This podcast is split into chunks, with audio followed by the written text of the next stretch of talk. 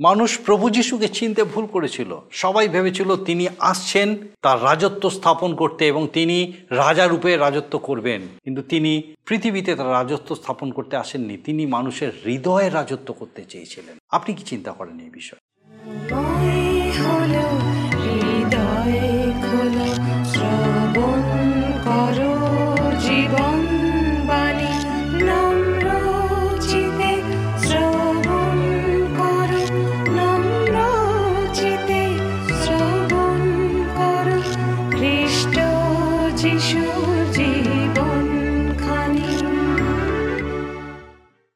নমস্কার। প্রভু যীশু খ্রিস্টের মধুর নামে জীবনবাণী অনুষ্ঠানে আপনাকে স্বাগত জানাই। আমার বিশ্বাস, ঈশ্বরের মহা অনুগ্রহে, তার দয়ায় আপনি সম্পূর্ণ সুস্থ আছেন আর আমি খুব খুশি যে আপনি আজকে আরেকবার আমাদের সঙ্গে আমাদের এই জীবনবাণী অনুষ্ঠানে উপস্থিত হয়েছেন। গত অনুষ্ঠানে আমরা ধন সঞ্চয় ও সেই অধার্মিক বিচারকর্তা এবং বিধবা দৃষ্টান্ত দেখেছি। ঈশ্বর আমাদের কাজে আগ্রহী নন। তিনি আমাদের দুর্বলতা সকল জানেন। আমরা যখনই তার কাছে আসি, তিনি আমাদের কথা শুনতে চান। আমরা আজকে দেখব বিশেষভাবে বিশ্বস্ততার বিষয়। ঈশ্বর যখন আমাদেরকে কিছু দান করেন এবং তার যথার্থ ব্যবহার করতে বলেন, তখন আমাদের কীরকম প্রতিক্রিয়া দেখা যায়? প্রভু যিশু বিশ্বস্ততার বিষয়ে বলছেন যে, আমাদের প্রত্যেকের আত্মিক ক্ষেত্রে এবং শারীরিক ক্ষেত্রে সুনির্দিষ্ট দায়িত্ব আছে। আর ঈশ্বর আশা করেন যে আমরা সেই সকল দায়িত্ব পালনে বিশ্বস্ত হব। প্রভু যিশু এই জগতে এসেছিলেন এক বিশেষ উদ্দেশ্যে এবং তিনি তা পূর্ণ করেছেন। আমাদের চিন্তা ভাবনায় অনেক সময় সেগুলো ধরা পড়ে না। তার ফলে দেখা যায় আমরা ঈশ্বরের কাছ থেকে দূরে চলে যেতে থাকি। প্রভু যিশু এই জগতে এসেছিলেন যারা হারিয়ে গিয়েছে তাদের উদ্ধার করতে, পরিত্রাণ দিতে। আসুন এই সকল বিষয় নিয়ে আমাদের বিস্তারিত আলোচনায় আমরা প্রবেশ করি এবং দেখি যে ঈশ্বরের বাক্য, জীবন্ত বাক্য কীভাবে আজকে আপনার সঙ্গে আমার সঙ্গে কথা বলে। আসুন আমাদের মূল আলোচনায় প্রবেশ করি। প্রিয় বন্ধু, এই অনুষ্ঠানে আজকের আমি আপনাদের কাছে লোকলিখিত সুসমাচার তার উনিশের অধ্যায় বারো পদ থেকে আলোচনা শুরু করব। এখানে প্রভু যিশু একটা দৃষ্টান্ত দিয়েছেন। এই দৃষ্টান্তটিতে প্রভু বলেছেন, এক ভদ্র বংশীয় ব্যক্তি দূর দেশে গেলেন। কি উদ্দেশ্যে গেলেন? তার পিতার নিকট হতে রাজপথ গ্রহণ করে ফিরে আসবেন। এই উদ্দেশ্যে লক্ষ্য করুন, তার পিতা হতে। আমাদের হতে নয়, আমাদের হতে হলে তাকে দূর দেশে যাওয়ার প্রয়োজনীয়তাই অনুভব করতে হতো না। না আমাদের হতে নয়, অর্থাৎ আমাদের হতে নির্বাচনের জন্য ভোটের প্রয়োজন নেই তার। তার পরবর্তী রাজাধিরাজ রূপে আগমনের জন্য আমাদের হতে কোনো ভোট প্রয়োজন নেই। মানুষ তাকে গ্রহণ করতে পারে অথবা তারা ধ্বংসীভূত হতে পারে, তাকে অস্বীকার করার জন্য। প্রভু প্রথম আগমনে ত্রাণকর্তা রূপে এসেছিলেন আর আসবেন পুনরায় তার দ্বিতীয় প্রকাশ্য আগমনে রাজাদিরাজ রূপে। এই রাজপদ তার জন্য কেবল তাঁরই জন্য ঈশ্বর কর্তৃক প্রদত্ত। উনিশের অধ্যায় তেরো চোদ্দ পদে দেখি যে, নিত্যজীবী সত্য জীবিত ঈশ্বর মানুষের হয়ে মৃত্যুদণ্ড ভোগ করলেন। মানুষকে দিলেন অনন্ত জীবন। এই অনন্ত জীবনে মানুষ পাবে ঈশ্বরের নিত্য সান্নিধ্য, লাভ করবে স্বর্গীয় সুখ, আনন্দ। আর মানুষ, অর্থাৎ এই জগৎ ও জগতিস্থ মানুষ, প্রভু খ্রিস্টের জন্য কি প্রতিদান দিয়েছিল? দৃষ্টান্তে প্রভু বলছেন, প্রজাগণ তাহাকে দেশ করিত, তাহারা তাহার পশ্চাৎ দূত পাঠাইয়া দিল। কহিল, আমাদের ইচ্ছা নয় যে এই ব্যক্তি আমাদের উপরে রাজত্ব করে। মানুষের মুক্তির নিমিত্তে ঈশ্বর প্রভু যীশু মনুষ্যপুত্রের মাধ্যমে যে কার্য সমাধা করেছেন, মানুষ তার পরিবর্তে এই সংবাদ প্রভুর উদ্দেশ্যে বহন করে নিয়ে গিয়েছে প্রভুর জন্য। আমাদের ইচ্ছা নয় যে এই ব্যক্তি আমাদের উপরে রাজত্ব করে, কিন্তু মানুষের এই কাঠিন্য ঈশ্বরকে প্রভু যিশুর এই জগতে পুনরাগমনের ঘটনাকে সম্পাদন করা বিরত করতে পারবে না। ঈশ্বর সার্বভৌম, তিনি মানুষের সঙ্গে এ ব্যাপারে কি পরামর্শ করবেন? তিনি কি মানুষের এ বিষয়ে মতামতের অপেক্ষা রাখেন? না। মৃত্যুভোগ প্রয়োজন ছিল মানবজাতির পরিত্রাণ সাধনের উদ্দেশ্যে, তাই মানুষের দেওয়া দণ্ড প্রভু গ্রহণ করেছিলেন, কারণ একটি বলি উৎসর্গের প্রয়োজন ছিল, আর তা হবে নিষ্পাপ, নিষ্কলঙ্ক, নির্দোষ মেষ বলি। প্রভু ছিলেন জগতের পত্তনাবধি হতমেষ শাবক কিন্তু নিষ্পাপ বলি হিসাবে উৎসর্গীকৃত হওয়ায় যেমন একমাত্র তারই অধিকার ছিল, তেমনি তা সৃষ্ট জগতে তা সৃষ্ট মানুষের উপরে তাঁরই মনোনীত বর্গকে সঙ্গে নিয়ে রাজা হিসাবে সিংহাসনে আরোহণও একমাত্র তাঁরই অধিকার। পনেরো থেকে সতেরো পদে পাই লোকলিখিত সুসমাচারে উনিশের অধ্যায় প্রভু বলেছেন, সেই ভদ্রবংশীয় ব্যক্তি দূর দেশে যাওয়ার পূর্বে তার দশজন দাসকে ডেকে দশটা মুদ্রা দিয়ে ব্যবসাতে ওই মুদ্রা খাটাবার জন্য বলেছেন। এরপর নিজের জন্য রাজপদ নিয়ে আসার উদ্দেশ্যে দূর দেশে গিয়েছেন। আর যখন দূর দেশে হতে ভদ্রবংশীয় ব্যক্তি ফিরে এলেন, তখন রাজপদ প্রাপ্ত হয়েই এলেন। ফিরে এসে তার দশজন দাসকে ডেকে ব্যবসাতে লাভের অংশ প্রত্যেকের কাছে জানতে চাইলেন। আর আমি আগেই বলেছি যে ভদ্রবংশীয় ব্যক্তি প্রভু যীশু খ্রিস্টের প্রতীক। প্রভু দূর দেশে অর্থাৎ পিতার কাছ হতে রাজপদের উদ্দেশ্যে গিয়েছেন। আর যাওয়ার সময় তার পরিচারকদের ওই একটা করে মুদ্রা অর্থাৎ তালন্ত দিয়ে গেছেন। দিয়েছেন সুযোগ এবং সময়। দিয়েছেন পবিত্র আত্মা, বিভিন্ন সেবা কার্যে বিভিন্ন বরদান। বলতে পারেন দেওয়ানি পদ। ওই পরিচারককে বিশ্বস্তভাবে তার প্রাপ্ত তালন্ত, সময়, সুযোগ বরদান, সেবা বা পরিচর্যা পদ ব্যবহার করতে হবে। এখানে যেমন দেখা যায়, ভদ্রবংশী ব্যক্তি তার পরিচারকটিকে উত্তম দাস বলে অভিহিত করলেন এবং দশ মুদ্রায় লাভবান হওয়ার দরুন দশটি নগরের উপরে কর্তৃত্ব দিলেন ঈশ্বর বিশ্বস্ত। প্রতিশ্রুতিদাতা ঈশ্বর প্রভু যীশুখ্রিস্ট তাঁর পরিচারকদের এইভাবে তার কার্যানুযায়ী পুরস্কার দেবেন। আঠেরো থেকে একুশ পদে পাই প্রভু তার অকৃপণ হস্তে বিভিন্ন জনকে বিভিন্ন পরিমাণ দান দিয়েছেন। তিনি ফিরে এসে প্রত্যেকের কাছে হিসাব যাচনা করবেন। অল্প বিস্তর এই দানকে তার পরিচারকগণ ব্যবহার করে তাদের প্রত্যেকের বিশ্বস্ত অনুযায়ী তারা বিভিন্নভাবে পুরস্কৃত হবে। কিন্তু এমনও কোনো কোনো ব্যক্তির ক্ষেত্রে দেখা যাবে যারা নিজেদেরও দত্ত তালন্তগুলোর একেবারেই সদ্ব্যবহার করল না, অর্থাৎ তাদের দত্ত মুদ্রাটি তারা ব্যবসায় না খাটিয়ে মাটির তলায় পুঁতে রাখল। এই মুদ্রার ব্যাপারে তারা বিশ্বস্ততা রক্ষা করতে পারল না। তাহলে তাদের পরিণাম কি? রাজপদে অভিষিক্ত এই ভদ্রবংশীয় ব্যক্তিরূপী প্রভু যীশু খ্রিস্ট তার রায়াদের রাজা প্রভুদের প্রভুরূপে আগমনের এই ধরনের ব্যক্তিকে পুরস্কৃত করবেন কি? বাইশ থেকে সাতাশ পদে দেখি প্রভু এই ধরনের ব্যক্তির মুখনির্গত চাটুবাদে তাদের যথোপযুক্ত উত্তরই দেবেন ইয় জগতে ঈশ্বরের দেওয়া যে কোনো তালন্তের সদ্ব্যবহার করল না এমন ব্যক্তির বরদান তালন্ত সদ্ব্যবহারকারী ব্যক্তির বা পরিচারকদের মধ্যে বণ্টিত হবে।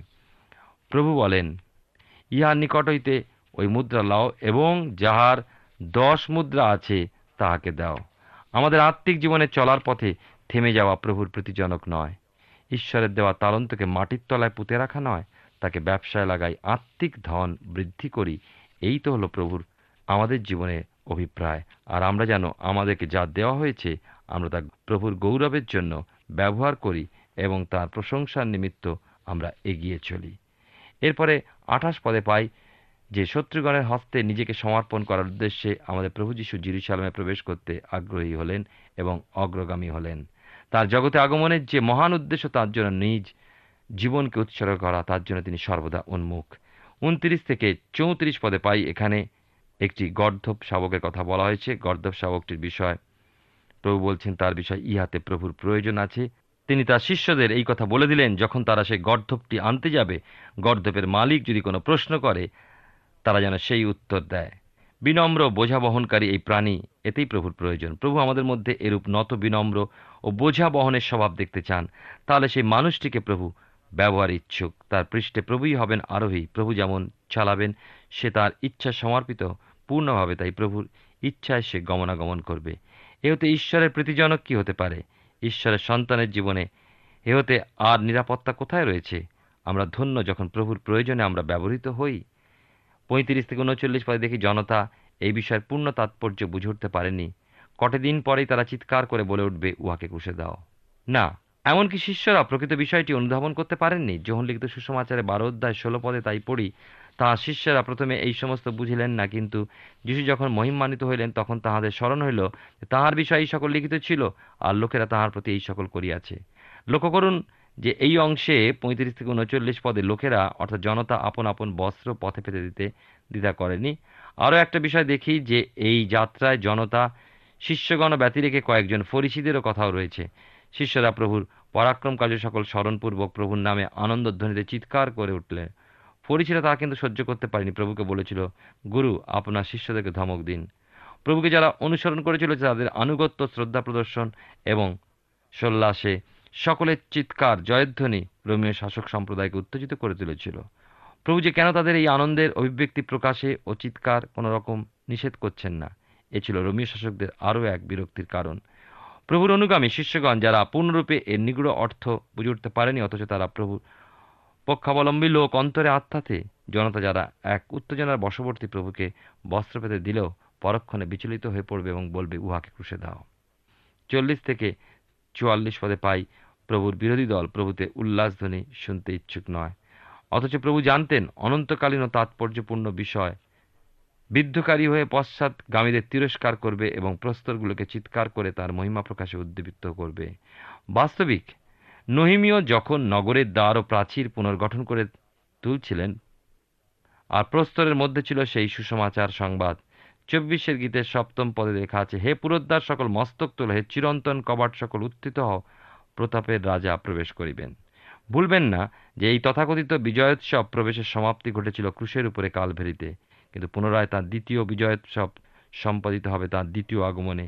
ইব্রিয় পত্রে নয় অধ্যায় আঠাশ পদে বলা হয়েছে, তেমনি খ্রিস্ট অনেকের পাপভাত তুলিয়া লইবার নিমিত্তে একবার উৎসৃষ্ট হইয়াছেন, তিনি দ্বিতীয়বার বিনা পাপে তাহাদিওকে দর্শন দিবেন, যাহারা পরিত্রাণের নিমিত্ত তাহার অপেক্ষা করে।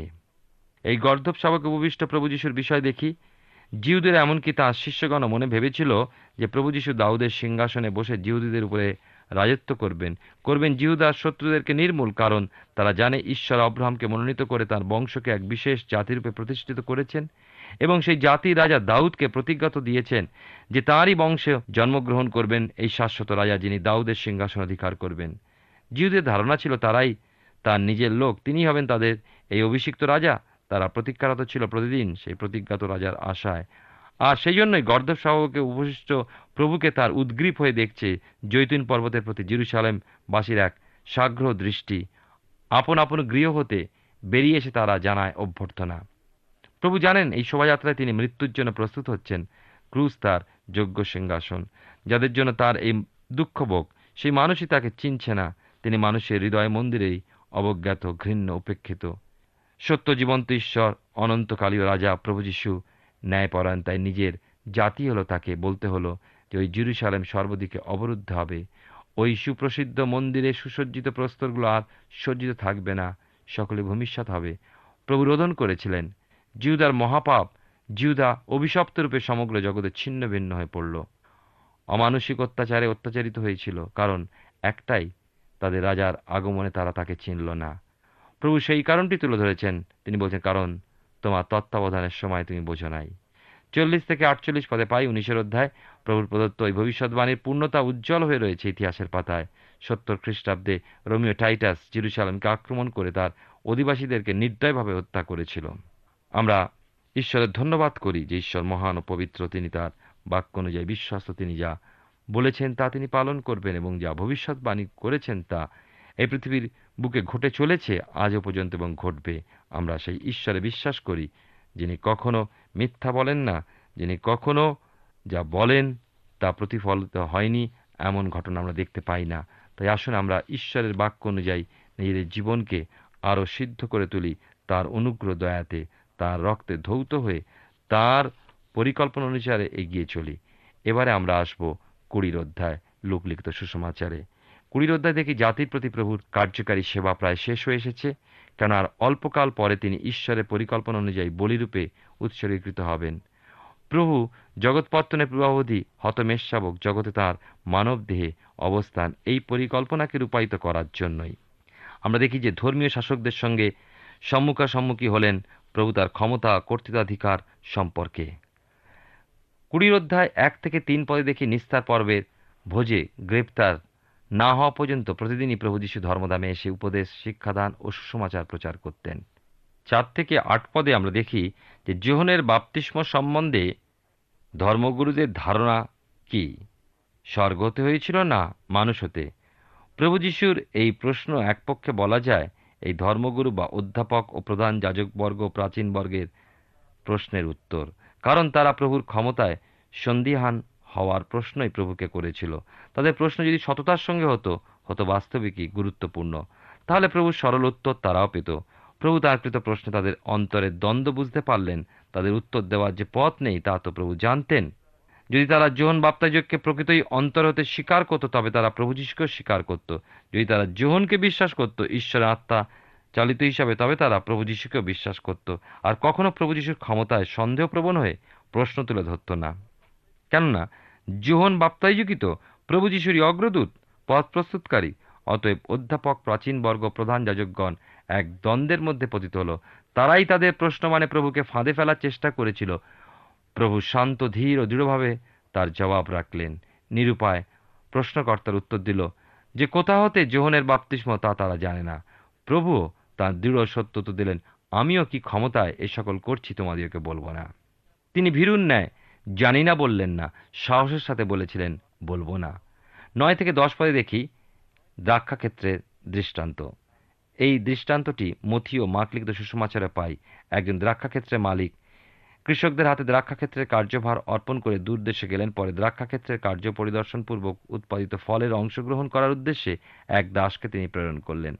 পরিবর্তে দাসটা ওই কৃষকদের হাতে প্রহিত হয়ে রিক্ত হস্তে ফিরে এলেন। এইভাবে এগারো থেকে তেরো পদে পাই। ওই মালিক আরও দুজন দাসকে পরে, পরপর প্রেরণ করেছিলেন তারা। প্রত্যেকেই প্রহিত ও ক্ষতবিক্ষত হলো কৃষকদের হাতে। এখানে লক্ষ্য করা যায়, ঈশ্বর ইসরায়েলের মধ্যে তাদের বিপদগামিত্ব ও পশ্চাৎপসরণ হতে মুক্ত করণার্থে একে একে কত ভাওবাদীকে প্রেরণ করেছেন। কত ভক্ত নবী প্রবক্তাদের পাঠিয়ে তাদের নিজেদের কাছে ফিরিয়ে আনতে চাইলেন। কিন্তু ইসরায়েলেরা তাদের উপরে যথেচ্ছাচার করে বধ করেছে, তাদের তাড়না দিয়েছে। অবশেষে চোদ্দ থেকে ষোলো পদে পাই ঈশ্বর তার একজাত পুত্র প্রেরণ করলেন। ঈশ্বরের দ্বিতীয় সত্তা পুত্র ঈশ্বর প্রভু যীশু মানবরূপে জগতে এলেন। এখন ধর্মধামে তিনি ওই লোকদেরকে শোনালেন তাদের অন্তরের চিন্তাধারা, তাদের মনের গোপন স্থলে। প্রভুর প্রতি কী মনোভাব রয়েছে তা প্রভু তাদের সম্মুখে প্রকাশ করে দিলেন। তাকে ক্রুশবিদ্ধ করার চক্রান্ত চলেছে এবং ঈশ্বর তাই অনুমোদন করবেন প্রভু তা জানেন। সতেরো থেকে আঠেরো পদে পাই প্রভু জানালেন তারা তাকে বধ করলেও ঐশ্বরিক পরিকল্পনাকে ব্যর্থ, ধ্বংসীভূত করতে পারবে না। উনিশ থেকে বাইশ পদে পাই প্রভু যিশুর সত্য প্রকাশে ঐশ্বরিক পথের বিষয়। শিক্ষণীয় বিষয়গুলো হতে ধর্মীয় শাসকগণ, অধ্যাপক, ফরিসি, প্রাচীন বর্গ, প্রধান যাজকগণের মতোই কতক ব্যক্তি চর রূপেও প্রেরিত হলো, যারা প্রভুর কথার মধ্যে ভুল ধরার জন্য ফাঁদ পেতে রইল। তেইশ থেকে ছাব্বিশ পদে দেখি উত্তর দানের ক্ষেত্রে প্রভুর পদ্ধতি সর্বোৎকৃষ্ট নিদর্শন। তিনি চাইলেন কারণ তারা প্রশ্ন করল যে কৈশোরকে কর দেওয়া উচিত কিনা। তিনি একটি রোমীয় দিনার চাইলেন।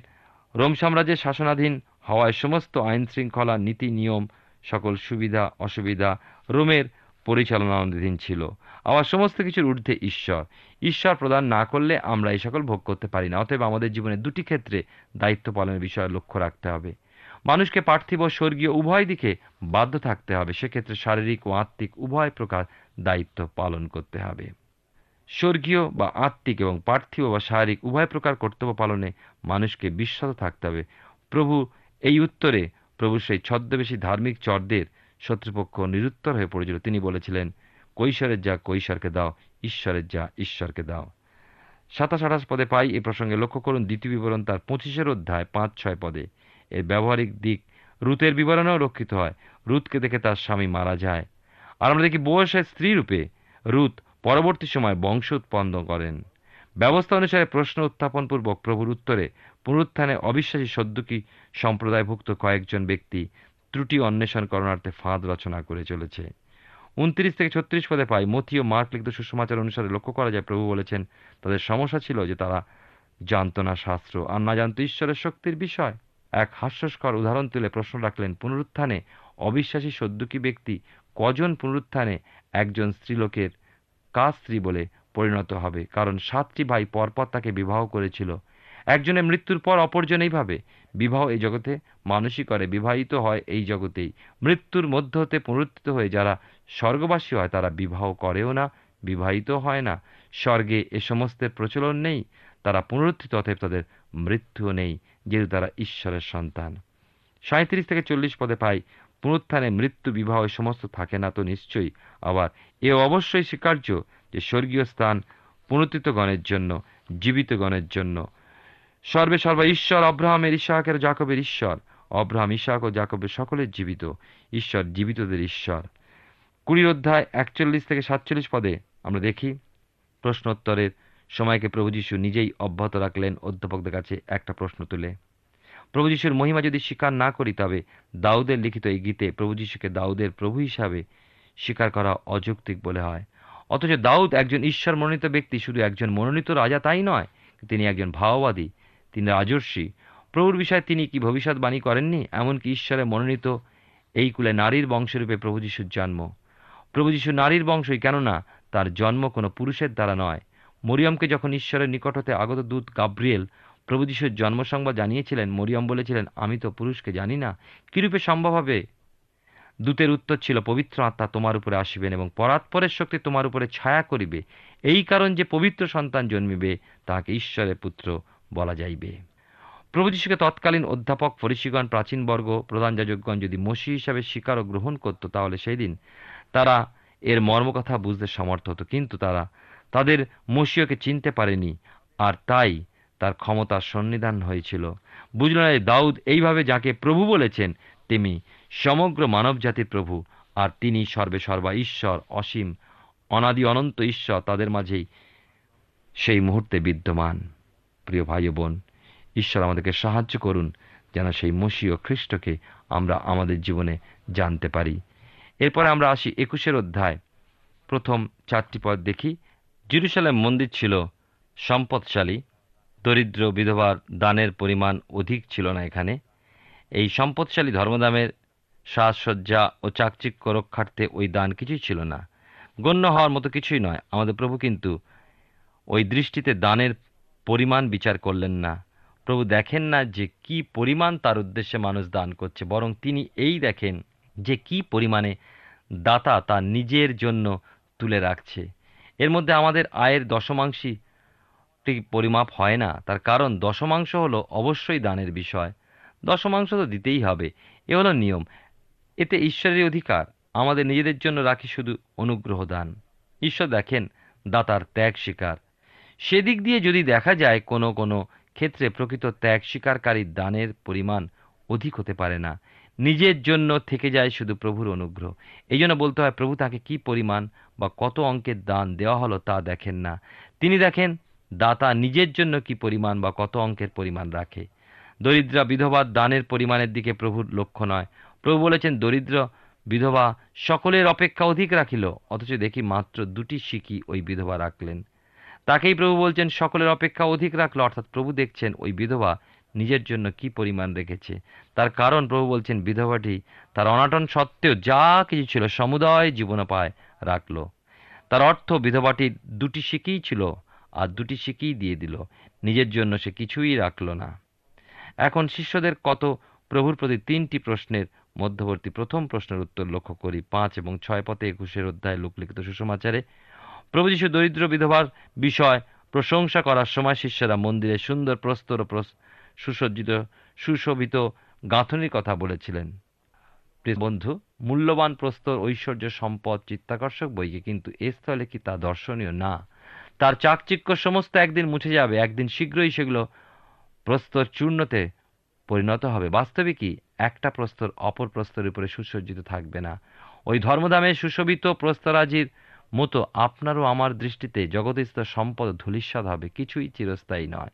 সাত পদ লক্ষ্য করবেন, মথি ও মাঘ সুসমাচারে পরবর্তী দুটি প্রশ্নের উপরে গুরুত্ব বা প্রাধান্য প্রকাশ পেয়েছে।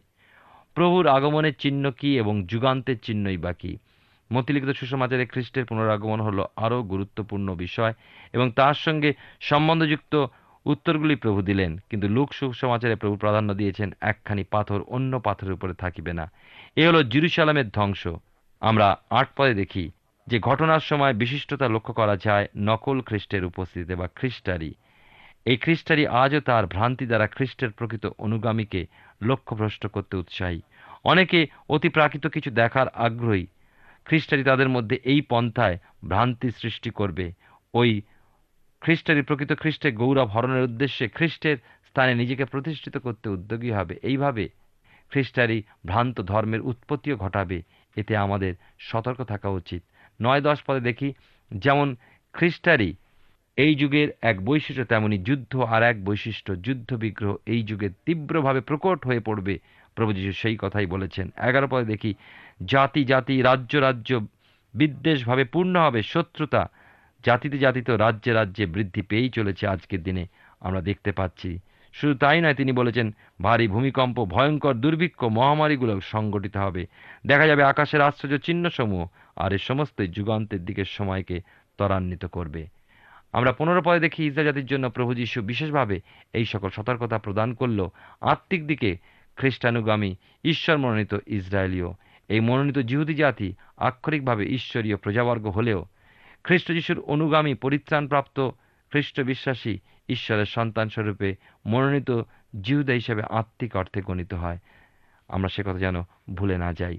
ষোলো থেকে উনিশ পদে দেখি জিহুদিগণের মধ্যবর্তী এক লক্ষ চুয়াল্লিশ সহস্র ভক্তগণ মহাক্লেশের সময় কোনো প্রকারেই ধ্বংসীভূত হবে না। ক্লেশকালের অপেক্ষায় মহাক্লেশকালে আরও অধিক ভয়ঙ্কর রূপে তাড়িত হবে এই ভক্তগণ। তবে প্রভুর গুপ্ত আগমন এর আগেই সংঘটিত হয়ে যাবে। একুশের অধ্যায় কুড়ি পদ দেখুন। স্মরণ করুন, শিষ্যগণের প্রশ্ন ছিল, এই সকল ঘটনা কখন হইবে? তা হলো যখন একখানি পাথর অন্য পাথরের উপরে থাকবে না এবং তা পূর্ণ হয়েছে সত্তর খ্রিস্টাব্দে। একুশের অধ্যায় একুশ পদে দেখি যে মহাক্লেশ যা করতে পারে বলে লক্ষ্য করা যায়, সেদিনও তাই করেছিল লোকে। জেরুসালাম তাদের যত শীঘ্র পারে বেরিয়ে পড়ার অবস্থাও এসেছিল। বাইশ থেকে চব্বিশ পদে পাই জিহুদিরা বিক্ষিপ্ত হয়ে ছড়িয়ে পড়েছিল। রোমিও টাইটাস তাদের পরিণত করেছিল কৃতদাসে একুশের অধ্যায় পঁচিশ পদে পাই এক ভয়াবহতার দিন। ক্রোধে ধীর ও দয়াতে মহান ঈশ্বর সত্য জীবন্ত, তার সকল প্রতিজ্ঞা কলাপও সত্য, তিনি প্রেম, তিনি দীর্ঘসহিষ্ণু প্রেম চিরসহিষ্ণু, কিন্তু অন্যায়কে স্থায়ী রাখার ঈশ্বর তিনি নন। তিনি ধার্মিক ও ন্যায়বান ঈশ্বর, তিনি গ্রাসকারী অগ্নিস্বরূপ, তিনি নিজের গৌরব অন্য কাউকে দেওয়ার ঈশ্বর নন। ছাব্বিশ পদে দেখি এই নিদারুণ ক্লেশদায়ক অবস্থা এখনও উপস্থিত বলা যায় না, যদিও আজকের দিনের অবস্থা সংকটজনক ও ভীতিকর, তথাপি এই স্থানে বর্ণিত দুরবস্থা আরও চরম বলতে হয়। সাতাশ পদে দেখি এলো খ্রিস্টের প্রকাশ্য দ্বিতীয় আগমন, কিন্তু এর আগে গোপন আগমন সংগঠিত হবে। সেই গুপ্ত আগমন শুধুমাত্র মণ্ডলী যে বধূ হবে, সেই বুঝতে সমর্থ হবে। মধ্যাকাশে প্রভুর প্রতীক্ষা, অপর কেউ তা দেখবে না। আমরা দেখতে পাই আঠাশ পদে, এখানে ঈশ্বরের লোক যারা গোপন আগমনে প্রভুর কাছে নিত হবে না, তারা এই সকল ক্লেশে ও মহাক্লেশে ঊর্ধ্বে দৃষ্টি নিবদ্ধ রাখুক। বিশ্বাসের জীবন, পাপ হতে পরিত্রাণ লাভে হয়, আত্মার পরিত্রাণ বা আত্মার মুক্তি। পুরাতন পাপ দাসত্ব হতে মুক্তি, অনন্ত জীবনে প্রবেশ নতুন জীবনের গুরুত্ব, সেই সময় হতে পৃথকীকৃত জীবন রক্ষা করে জগতে চলতে হয়। পবিত্র জীবন রক্ষা করতে, এইভাবে আত্মিক জীবনের পথে চলতে চলতে সেই নতুন জীবন সুদৃঢ় ও সিদ্ধ হয়ে ওঠে। ঈশ্বর আপনার জীবনকে আশীর্বাদযুক্ত করুন। আমরা সাধু লোকলিখিত সুষমাচার থেকে ধারাবাহিকভাবে অধ্যয়ন করছি। আমার বিশ্বাস, মহান ঈশ্বর তার জীবন্ত বাক্য দ্বারা আপনার সঙ্গে নিয়মিত কথা বলছেন।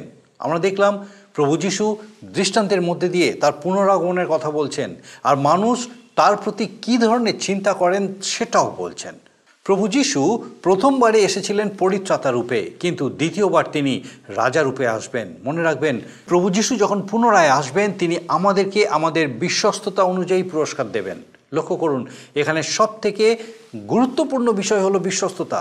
প্রভু যিশুর বিজয় যাত্রার বিষয়ে আমরা দেখলাম যে কীভাবে প্রভু যিশু জিরুসালেমে প্রবেশ করতে চলেছেন আর মানুষ তাকে রাজা রূপে বরণ করছে, পথে তাদের কাপড় পেতে দিচ্ছে, আনন্দে, উল্লাসে চিৎকার করছে। এমনকি তার শিষ্যরাও তখনও পর্যন্ত সেই নিগুড় বিষয় বুঝতে পারেননি যে তিনি জিরুসালেমে অধিকার করতে নয়, কিন্তু মৃত্যুবরণ করতে চলেছেন। মানুষ তাকে চিনতে ভুল করেছিল। কিন্তু আজ তিনি আমাদের কাছে অচেনা নন। তবে আমাদের জীবনে তার জন্য কীরকম প্রতিক্রিয়া? আমরা কি তাকে প্রকৃতই চিনতে পেরেছি। আমাদের আগামী অনুষ্ঠানে আমরা আলোচনা করব ইসরায়েল জাতির প্রতি শিক্ষাস্বরূপ ডুমুর গাছের ঘটনা। বিশেষ আকর্ষণীয় একটা বিষয়, আর আমার বিশ্বাস আপনি অবশ্যই আমাদের সঙ্গে উপস্থিত থাকবেন। আসুন এখন, প্রার্থনায় যাই, আর এই সময় আমি চাইব আপনি আমার সঙ্গে প্রার্থনায় যোগ দিন। আসুন প্রার্থনা করি। মঙ্গলময় স্বর্গীয় পিতা, তোমার ধন্যবাদ দিই। যা একটিবার তোমার জীবন্ত বাক্য দ্বারা তুমি আজকে আমাদের সঙ্গে কথা বলেছ। বিশেষভাবে পিতাগ, আমাদের প্রত্যেক দর্শক বন্ধু, তাদের পরিবার, পরিজন, প্রত্যেককে তোমার চরণে সমর্পণ করি। তোমার বাক্যের এই যে সত্য পিতাগ, সত্যরূপ বীজ যা তুমি বপন করেছ, প্রভু যেন তা ক্রমশ বৃক্ষে পরিণত হয়, প্রচুর ফলে ফলবান হয়। সে প্রত্যেক জীবনকে, প্রত্যেক আত্মা, প্রাণকে তুমি তোমার আশীর্বাদ অনুগ্রহে পূর্ণ রাখো। তাদের সহায় সবর্তীয় সকল ভার নাও। আমাদের প্রত্যেক দর্শক বন্ধুকে পিতাগ, তোমার যিশু নামে সুরক্ষিত রাখো, সুস্থ সবল রাখো। তোমার যিশু নামে ভিক্ষা, দয়া করে শ্রবণ ও গ্রহণ করো। আমেন। ঈশ্বর তার মহা অনুগ্রহে আমাদেরকে এই সুযোগ দিয়েছিলেন। আর আমার বিশ্বাস আগামী দিনেও এইভাবে আপনি আমাদের সঙ্গে এই অনুষ্ঠানে অবশ্যই উপস্থিত থাকবেন। যখন এইভাবে ঈশ্বরের বাক্য থেকে আমরা নতুনভাবে জানব, চিনবো, শিখব এবং আমাদের জীবনে ব্যবহার করব। ঈশ্বর আপনার মঙ্গল করুন। প্রিয় বন্ধু, আশা করি জীবনবাণী অনুষ্ঠানটি আপনার ভালো লেগেছে। গত সপ্তাহের বিজয়ী দর্শক বন্ধুরা হলেন দক্ষিণ চব্বিশ পরগনা থেকে তৃষা সর্দার ও মৌসুমি শাসমল আমাদের মিসড কল দেবার নম্বরটি হল zero four four four nine zero eight one two nine zero. আপনি প্রার্থনা ও আরও অধিক জানতে আগ্রহী হলে আমাদের সঙ্গে অবশ্যই ফোনের মাধ্যমে যোগাযোগ করতে পারেন। আমাদের mobile number nine four three three four nine seven two three five এবং আরেকটি হল nine four three three eight zero three seven double five. আর আমাদের ঠিকানা টিভি স্ক্রিনে আপনারা দেখে নিন। ধন্যবাদ। ভালো থাকুন, সুস্থ থাকুন।